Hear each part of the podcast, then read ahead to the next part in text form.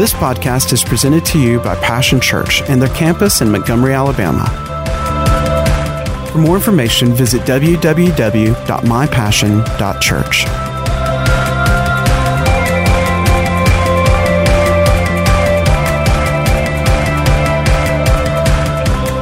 We're talking about a series, we're doing a series, I'm concluding it today, about successful families. Successful families. What we're doing is we've been looking to see what the scriptures say about what a successful family looks like. Now, we're not looking for a perfect family because that perfect family is in heaven. Amen? You know, I, through the years, you know, uh, after 41 years, you know, of doing this, I've heard people say, you know, well, we're just, we're looking, you know, we want to find that perfect church. Well, I, you know, I want to say, are you ready to die? Because the perfect church is in heaven. Pete Shepard, God bless you, man. Great to have you. Love you, brother. Y'all excuse me, but we go way back. Pete was here in the church for many years before he moved up to Birmingham in a great church up there, Pastor Scott. Good to have you, brother. But you know, the only perfect church is in heaven, isn't it? So we're talking about successful churches. And I believe successful churches mean what? That we, we bring ourselves into a, a, a agreement, into harmony, into alignment with what the scriptures have to say about the family. Now, I know we, you know, we live in a day now, you know, with all the, the gender and transgender roles and all of that confusion coming out, you know, in our culture and everything. And it's, I'm telling you, it's creating havoc with families, it's creating havoc with our culture, with, with people's identity roles, all kinds of things. And I, you know, I don't have time to get, if I get into all that, we, this series would go to the end of the year, so we're not going to go there. So we talked about it, we introduced that, and then last week we talked about the role of the man. Thank you. if you weren't here, you can go on our website and the podcast is there and you can listen to that. And I would encourage you, married men, go and listen to that. Engaged young men or engaged older men, go and listen to that. It will be good for you. You know why it's good for you? Not because I taught it, but because it's God's Word. So we talked about that. So today we're going to talk about the role of the woman. All right, guys. All six of y'all, back me up out there now. It takes a whole lot of faith to get up here and talk about this. I want to begin, though, by reading Proverbs 31. Good woman is hard to find and worth far more than diamonds. Her husband trusts her without reserve and never has a reason to regret it. Never spiteful, she treats him generously all her life long. She shops around for the best yarns and cottons and enjoys knitting and sewing. She, likes a, she is like a trading ship that sails to faraway places and brings back exotic surprises. She's up before dawn preparing breakfast for her family and organizing her day. She looks over a field and buys it. Then, with money she puts aside, plants a garden. First thing in the morning, she dresses for work, rolls up her sleeves, eager to get started. She senses the worth uh, of her work is in no hurry to call it quits for the day. She's skilled in the crafts of home and hearth, diligent in homemaking. She's quick to assist anyone in need, reaches out to help the poor. She doesn't worry about her family when it snows. The, their winter clothes are all mended and ready to wear. She makes her own clothing and dresses in colorful linens and silks. Her husband is greatly respected when he deliberates with the city fathers. She designs gowns and sells them, brings the sweaters she knits to the, to the dress shops. Her clothes are well made and elegant, and she always faces tomorrow with a smile. When she speaks, she has something worthwhile to say, and she always says it kindly. She keeps an eye on everyone in her household and keeps them all busy and productive. Her children respect and bless her. Her husband joins in with words of praise. Many women have done wonderful things, but you've outclassed them all. Charm can mislead, and beauty soon fades. The woman to be admired and prayed is the woman who lives in the fear of God.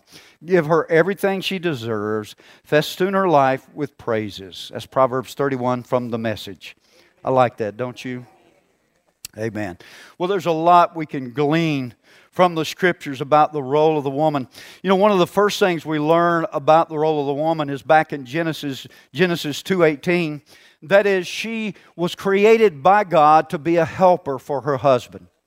You know, at the wedding ceremony that I do, I, I talk to the, the bride and groom and I, I, I, use this, uh, this quote from, from Kenneth Copeland's marriage ceremony. It's, it's so very good.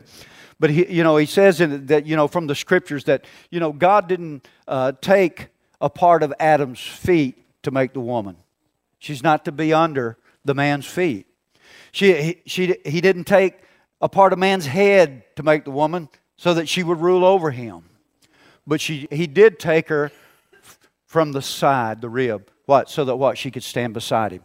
That's what we're talking about. We're talking about, you know, and we, we talked about roles. Roles have nothing to do with my identity. I'm talking about R O L E, not R O L L. What you know, God each one of us has a role, but that doesn't make any one of us better than someone else. I mean, did Jesus how much of Jesus died for you? I mean, you, you, you, can we divide Jesus up? Can we separate the death of Jesus, the blood of Jesus, and say this much was for this one and this much was for that one? This was for this race, this was for that race, or this was for this gender, or this was. No, it's for all of us. God so loved the world, didn't He? That's all of us, warts and all. He loves us. And so when we talk about the roles that we play, don't let that be confused with your identity of who you are. See, I can get down and serve and scrub the floors and everything in my house. It doesn't mean make me less of a king before God. I'm still a priest. I'm still a king. Satan's still under my feet. Come on. Oh, a helper. This word, the helper to your husband, uh, in Genesis 2 and verse 18, it says, The Lord God said, It is not good for the man to be alone. I will make a helper suitable for him. That word there, translated helper, means to aid, it means to be a counterpart. In other words, you, you know, nowadays, this, this stuff with the transgender is so crazy, you know. Really, what, what it's coming down to, you know, if, if, if I'm like shopping at Target or something and I decide today that, you know, that I'm a woman, I can go in the woman's restroom. And if you don't let me use it, I'm going to sue you. You know, it's whatever gender I decide I am. I'm feeling like I'm a woman today. Good grace alive. He said it's a counterpart. It's a counterpart. I'm glad that God made a counterpart for us. Aren't you men? Amen. It's, it means the other side. you know, sometimes, men, there's a other side to things at home, isn't there? to stand out boldly as opposite. you guys aren't helping me a bit. Bunch of wimps. So there, there's that opposite. But you know, women have an opposite point of view. They see things differently. They sense things differently. That's the way that, that's the way God made them. It doesn't mean that their point of view is better than our point of view or our point of view is better than their point of view. It means that both point of views are better than either point of views. Was that diplomatic enough? well, it's true. Isn't that right? I remember when uh, back uh, in college many years ago, now I could almost say decades, but I'm not going to say that. By the way, my alma mater won last night. Jax State, go. Beat the Mocs. Stomped them moccasins. But you know, years ago, I was working my way through college, different jobs. One of the jobs I worked was construction, and I was a helper. Now, you know, what a helper does is he helps. He doesn't do it, but he helps. So, you know, uh, they were laying brick and stuff. You know what I got to help to do was I didn't jump up there you know, and say, hey, I got, t- and tell the master bricklayer, hey, I got this. You know, he said, here's what you got. He said, get on the other end of that shovel and that hoe and start mixing up some concrete. Because we didn't have one of those nice, you know, with the, where they mixed it, you know, and it ran on the gas engine that you see nowadays. We had this big, long pan. Pastor Ed, you know what I'm talking about, don't you? We mixed it up from scratch. Me too, brother. And then you toted it around either in a wheelbarrow or if you had to go up the ladder in five gallon buckets. Oh, yeah. That's called WORK. but you know, I was the helper. I wasn't the doer, I was the helper. And you know the thing about a role is is is is when we each one of us in our place, the scriptures teach us this about the family of God, just like the nuclear family, like the family we're in, that each one taking their place, the whole body, all its needs are met. It, it is it becomes a place of harmony, of peace, of growth, of discovery, and of blessing. And that's all it's about. It's about but soon as you start taking, I mean, it's just like your car. What if you put water in the gas tank and gas in the radiator? The, all the components are there. Same components. What's the difference? You know, we just, you know, today I feel like I'm going to put gas in the radiator and water in the gas tank. it's still got water and gas in it. It's going to work okay, isn't it? Why? Because we're, you know each one of them have an important role to play. You can say, "Well, the gas is more important than the radiator." Well, you've never had a car overheat. you ain't going nowhere. They're both important but they're only important if they're in the place that they were created intended to be. That's what it's about. So it's not about if I do this, this makes me more important. Actually, Jesus said this He said, The most important one among you will be, will be the one who serves the most. But see, in the world, they turned that the other way. The most important is the one who everybody else, you serve me. The tremendous, one of the ways that the woman has a, uh, and the wife in the home has a, a, a tremendous uh, way that she can help, and it, you know, it's a two-edged thing, but she, her words and her encouragement have a tremendous power to influence that man. Come on. Nobody, listen, ladies, nobody's words will be as helpful or as harmful to your man as yours. It's a fact. Oh, he don't ever listen to me. Oh, yes, he does. He may pretend he don't, but I promise you, he hears every word. Come on. He does. And you know, if they're if they're hurtful words, if they're words that tear him down instead of building him up, you know, we hear enough negative, don't we? Come on, let's, yeah, but you don't know. I'm just telling it like it is. Well, then you need to start speaking by faith over him. The Bible doesn't say call those things that are as though they were. That's not faith. That's just that's just telling it like it is. But we're people of faith, aren't we? And Jesus said, you know, he said that people of faith, we call things that be not just like God as though they were. Well, that's what God's doing with you and I, isn't He? I mean, when you read what God says in this book and you try, sometimes you measure it up by your actions, it might be look a little bit different. You ever been in a, remember those old fun house mirror places you used to go through? I don't even know if they still have them anymore, but you know, they had all these mirrors made different ways. You know, you could go in, one would make you look real tall and skinny, and one would make you like that, you know, one, or make you real short. And you know, that's, that's the thing about it. You know, so many people, they're like in a fun house. And so many men are in this place. And when they look, they're looking in a prism, in a, in a mirror that is warped, that is wrong. But they think, this is the way I am. This is the way I look. And you know what? They need somebody that can tell them, look, that's not who you really are. This is who you really are. This is who you really are. You're a person of worth. You're a person redeemed by God. You're called to be the head of this house. You, you, you can succeed. You can make a living. You can make the right decisions. God will give you wisdom. Instead of, not that any of y'all do that, but if you know somebody. So you can make or break your husband's spirit with your words. Absolutely. Now, here's one that goes over real well Respect your husband. Ooh. all the single ladies said yes, and all the married ladies are quiet. Ephesians 5 33. Listen to what he says here. He says, Now remember, we talked about last week. Remember, if you weren't here, I talked about last week the men love your wives as Christ loved the church. See, it's not an either or thing here. You want your wife to respect you, then you know what you need to do? Love her as Christ loved the church and gave himself up for her. I promise you, guys, you start loving your wife that way, it's going to make it a whole lot easier for her to respect you. Thank you for those holy grunts.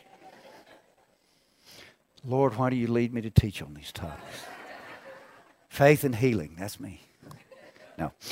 Listen to this. However, each one of you must also love his wife as he loves himself. Ooh as he loves himself. Some of you guys buying yourself them toys. What are you buying your wife? And the wife must respect her husband. Ooh. Respect. Here's what it means to revere, to regard him, listen, to honor him by appreciating what he does, to esteem him, value his wisdom. In short, just to be his biggest cheerleader. Be his biggest cheerleader. Because I'm going to tell you what, the enemy is always doing this. Oh yeah, he may, you know, the, the guy may he may look self-assured, confident on the outside, and he's got it all together. But I promise you, the enemy's doing this. Right up here on his, one of these shoulders. You're just a bum. You can't do it. What are you doing? He's always talking. You say, How you know? Because uh, he talks to me that way. And just like God, the devil's no respecter of persons. So I know if he's talking to me that way, he's talking to you that way. He's telling you you can't do it. You can't be you can't be this husband or you can't be this wife. That's a lie from the enemy and you need to recognize that right away. I believe this that we can do anything God says we can do. If he says for men to love their wives as themselves, we can do it, men. If he says, uh, wives, you must respect your husbands, you know what? You can do it. You can do it. Thirdly, love your husband. It's unconditional. That means accept him as he is. Now, how many of you ladies that's been married for at least over 10 years have found out you're not going to really change him? Can I get a witness? I see two, three bold hands, four bold hands.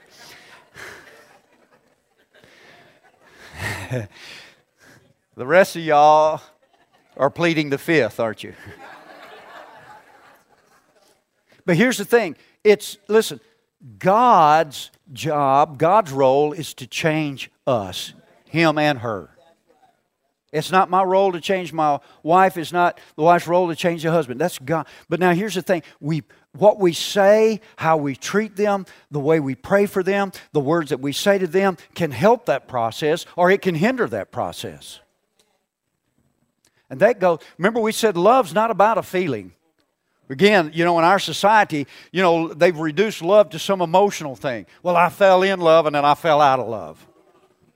Holy cow! You see that out in Hollywood, don't you? Well, I, you know, I, I, you know, one week they fell in love, and the other next week they fell out of love. It's, what, where in the world we get the idea it's about falling anywhere? I don't even know where that comes. It's not biblical. Love is a choice. Love is a commitment. It's not about a feeling. Thank you for your enthusiasm. See, if it's about a feeling, I'm telling you what, feelings are like, you know, like South Florida weather. They change, you know, from morning to evening. You get up, it's sunny and bright. By that afternoon, it's coming a toad strangler. You know what a toad strangler is, don't you? That's for hard rain. so, you know, we don't go by feelings, it's about a commitment. And see, if you you must learn this because God's God's not loving you because he's got some warm feeling towards you. He loves you because what? Number one, he is love, but also He has made a commitment to love you, and nothing can change that. The enemy wants to tell you love is, con- is connected either to a condition or a feeling. He tries to do that. So you feel a certain way, I don't guess God don't love me no more. And then we take that over into our marriage and we have a certain feeling. We say, well, I just don't feel like I did, you know, on the honeymoon. That's it. You get over it. Make a commitment. Love's about a commitment. We're committed to one another. This goes on to what? It talks about satisfying one another's physical needs. 1 Corinthians. I know it'll get quiet in here now. I mentioned the SEX word in church. That's why we got a lot of problems out in the world because we leave a vacuum there and the world becomes the expert at it. Because, you know, I mean, we church people, we don't want to talk about that. 1 Corinthians 7, verse 3 The husband shall fulfill his marital duty to his wife, and likewise the wife to her husband. The wife's body does not belong to her alone, but also to her husband. In the same way, the husband's body does not belong to him alone, but also to his wife. Do not deprive each other except by mutual consent and for a time, so that you may devote yourselves to prayer. Then come together again, so that Satan will not tempt you because of your lack of self control. In other words, we are committed in a, in a marriage relationship, a husband and wife, we're committed to meeting that sexual need that God placed in each gender. Amen? It's Adam and Eve, it's not Adam and Steve. I know. I know. Listen, you know, and you make a statement like that, and people say, oh, you're a homophobe. No, I'm not. I, I love the homosexuals. I do. I love them. So, listen, some of the, the kindest, sweetest, gentlest people you'll ever meet, some of the most giving people you ever meet. But their lifestyle's wrong. It's just wrong. It's not the way God created it. You know? Now, see, we all have sinned. That might not have been your sin, but my sin was just as bad as theirs. See, their, theirs is not worse than mine. Are you listening to me? Lord of mercy. I mean, my picture could have been by the word sin before I got saved. I told you that. I was.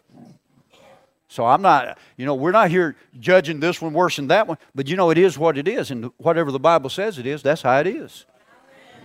And we don't say that maliciously, but we say that because what? That's what God says. And you know, I sometimes I'm reading in this Bible, and man, I'm going to tell you what, it cuts costs grain of me. And you know what I got to do? I got I got to repent. I got to get myself straightened up, and I got to line up with this word just like anybody else. Isn't that right? Absolutely. So we're not we're not selecting this sin as worse than the others, but here's what it is.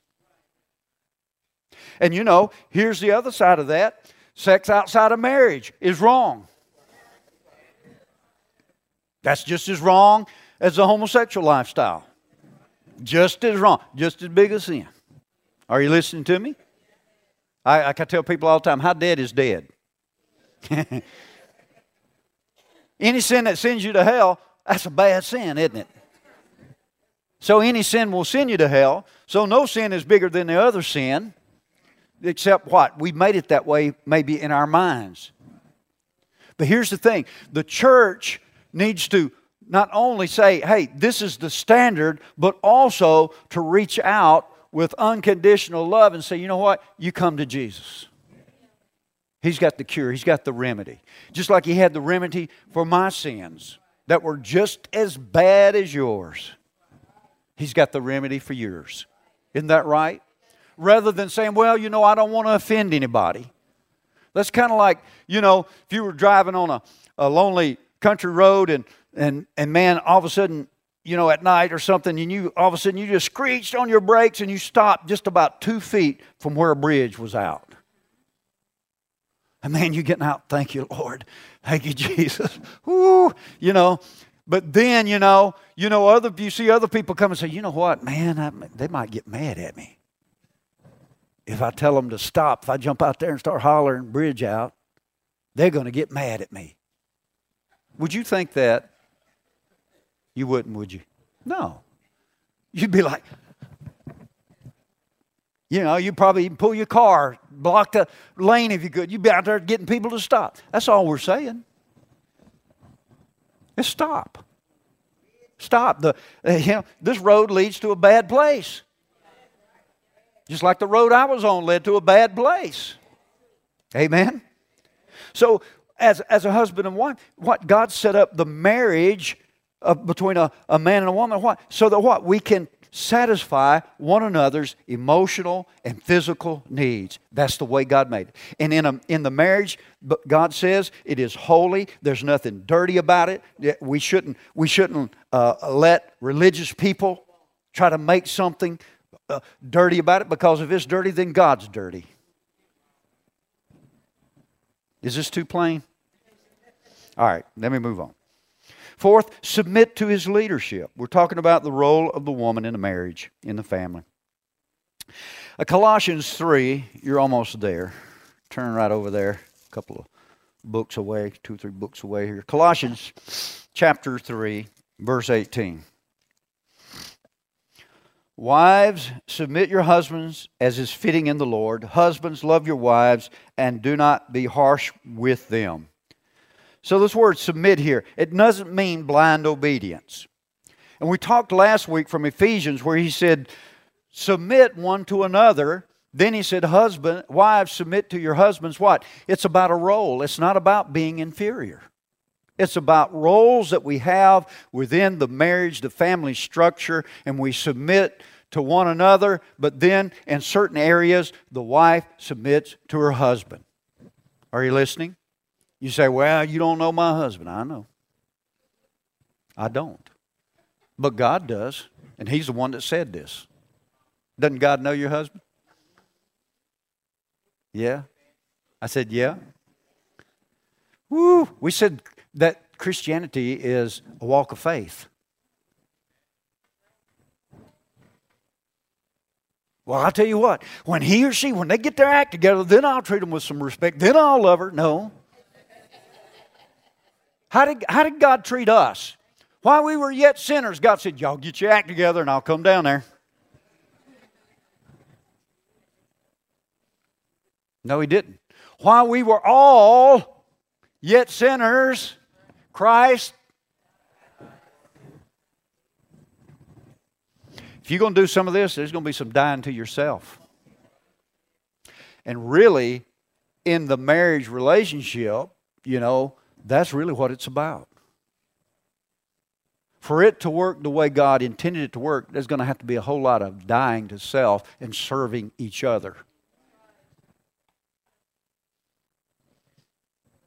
You know, you do if you if you've ever done any marriage counseling, you know usually it boils down to this either one, usually both.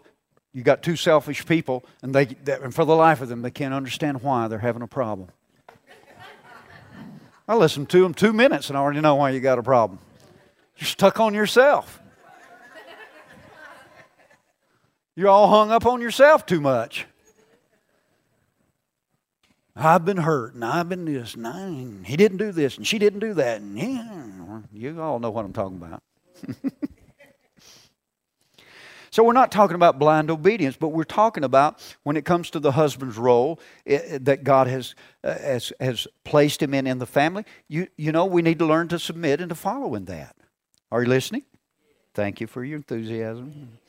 Someone has to lead. Now, I know you probably all sanctified, but you may have danced before you came to the Lord. Anybody, you know, eh, are you anybody seen dancing on TV? Especially you know the, the kind of like ballroom t- style dancing, that kind of thing. You know, you know. Now, whenever a couple dance like that, somebody has to lead and somebody has to. And what happens if they both try to lead? What? A, it, it, it's, it's not nearly as pretty, is it? It's not nearly as graceful, is it?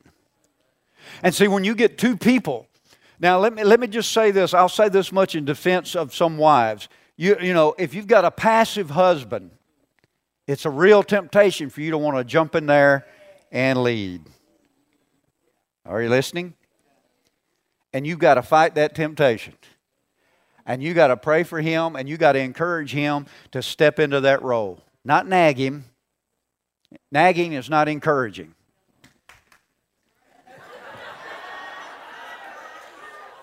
My brother.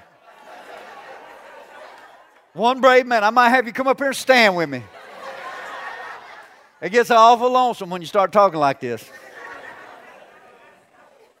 But it's true, ladies. You're, not going to change them by nagging.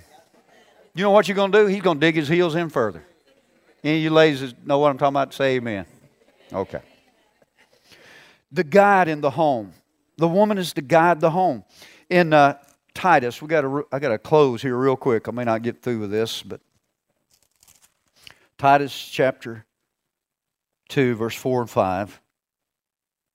He says, we'll back up to three. Likewise, teach the older women to be reverent in the way they live, not to be slanderers, addicted to much wine, but to teach what is good. Then they can train the younger women to love their husbands. Ooh and children to be self controlled. But I just got to give him a piece of my mind. He needs some help. And pure, to be busy at home, mm. to be kind, to be subject to their husbands. Ooh, tear that out. So that no one will malign the word of God. Amen. One translation says that they are to what? They are to, to rule the home. They are to guide the home. They are to, to make sure that there's harmony, that there's peace in the home, that the home operates, uh, you know, in a harmonious way. You ever been in a house where there's chaos? Oh my gosh, that's fun, isn't it? You know, you come in there and uh, it's just, you know, uh, the house is wrecked and the kids are screaming and everything's going on. And, ah, ah, you know. And she's, you know, in front of the TV watching, you know, as the stomach turns. None of y'all. Of course, I guess today I'd have to say you're on the internet or whatever. I don't know, whatever's appropriate. But guide the home. Create an environment of harmony and order, ladies.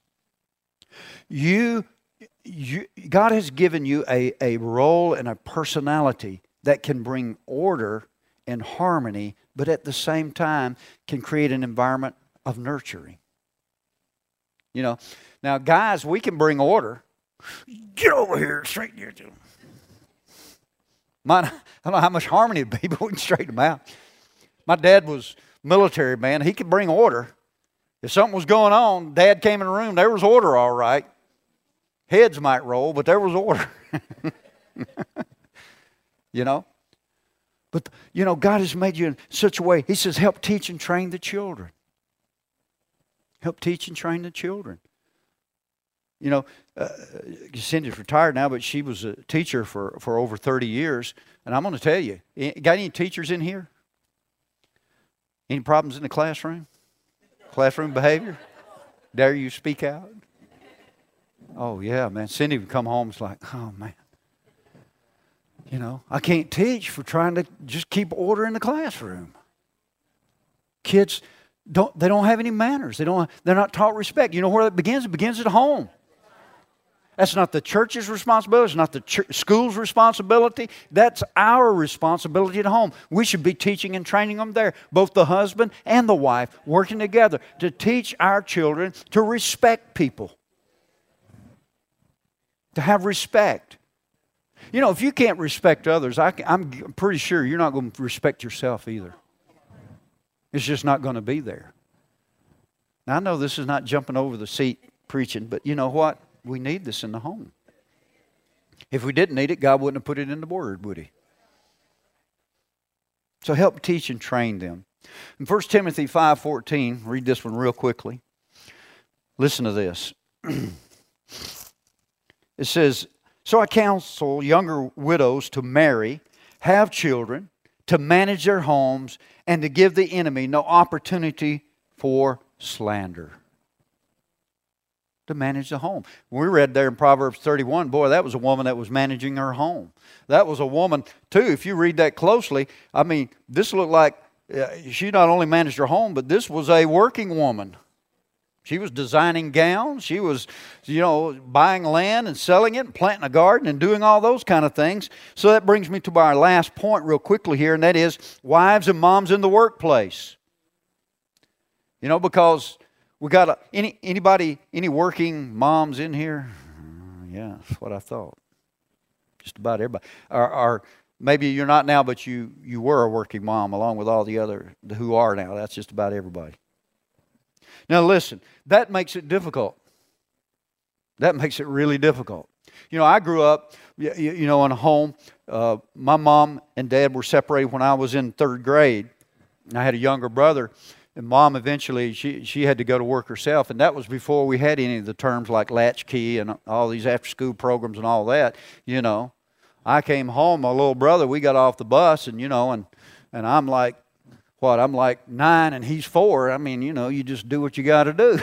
so you got a nine year old looking after a four year old. That probably didn't go too well. but you know, it's it's hard to manage, isn't it? You work all day, you're out in the workforce, you're out there, your energy gets drained, your everything, uh, you know, uh, is just zapped from you, it seems like. And then you got to come home and you got to try to take care of the kids and cook the meal and do the, I mean, you know, you're like the, you seen the donut commercial where the guy meets himself coming? He's, I got to make the donuts, and he opens the door and he meets himself. I just made the donuts. So there are many single moms and wives who are working outside the home either of necessity or desire. And the, and the problem is the demands cause their priorities to get all scrambled around. Because you got to have the energy and you got to have the patience when you get home after dealing, might be with a classroom of unruly students all day, or it could be uh, working a, in a high pressure situation, you got deadlines, you got a project that you're working on, whatever it might be. Any kind could be any kind of situations that really really drain you emotionally and, and also physically. And then you come home and you got you're trying to take care of kids and and, and maybe uh, a husband too. Boy, that's that's a tough thing to go. And it's going to take the grace of God. There's no question about it. It's going to take the grace of God and the strength of God for you to be able to do that. And let me just interject that if uh, to the husbands with working wives help out at home.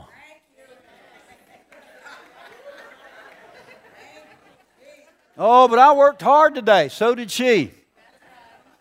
But I'm tired. I don't want. Help out with Junior. Help out and do something. If you're not a cook, you certainly are a dishwasher.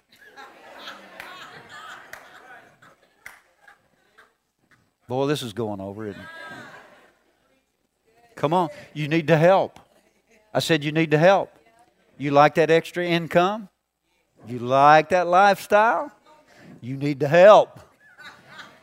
Because you know, here's the thing you need to do it for the kids if you've got kids at home, and you need to do it for your wife too, because you know what that says? I appreciate and value what you're doing.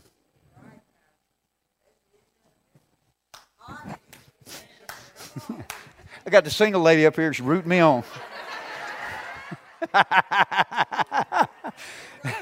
you ain't got you ain't got nothing to worry about. You cheer both sides, can't you? you know, but it is going to take it's it's going to be it's going to be more difficult.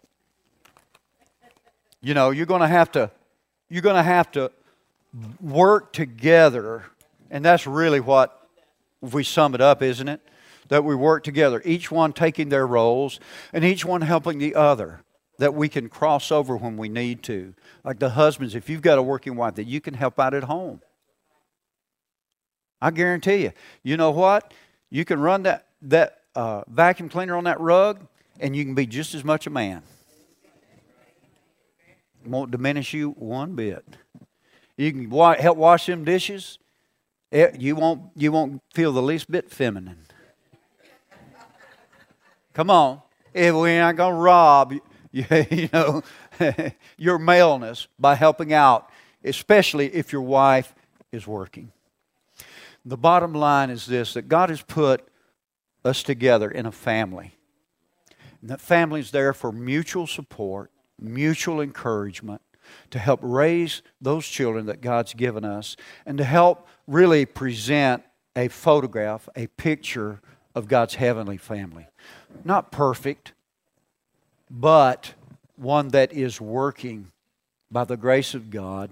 We're taking our place and we're presenting a pattern, a godly pattern, which is, and we really need it. There needs to be an alternative.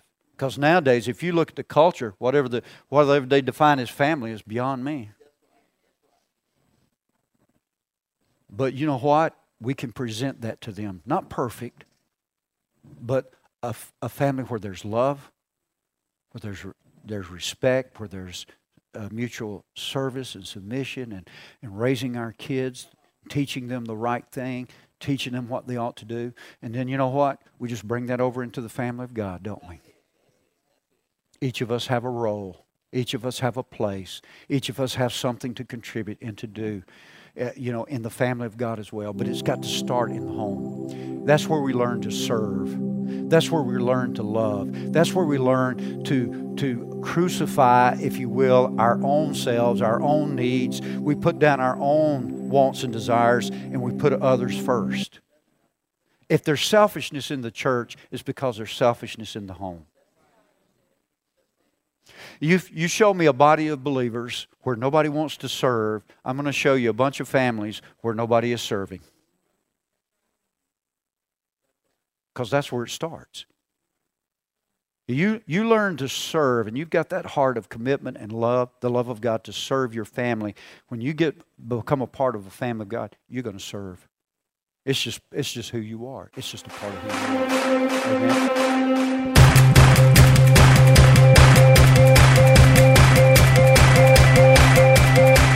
Thanks for listening to today's podcast. We hope you've enjoyed it and pray that you are blessed by God's Word.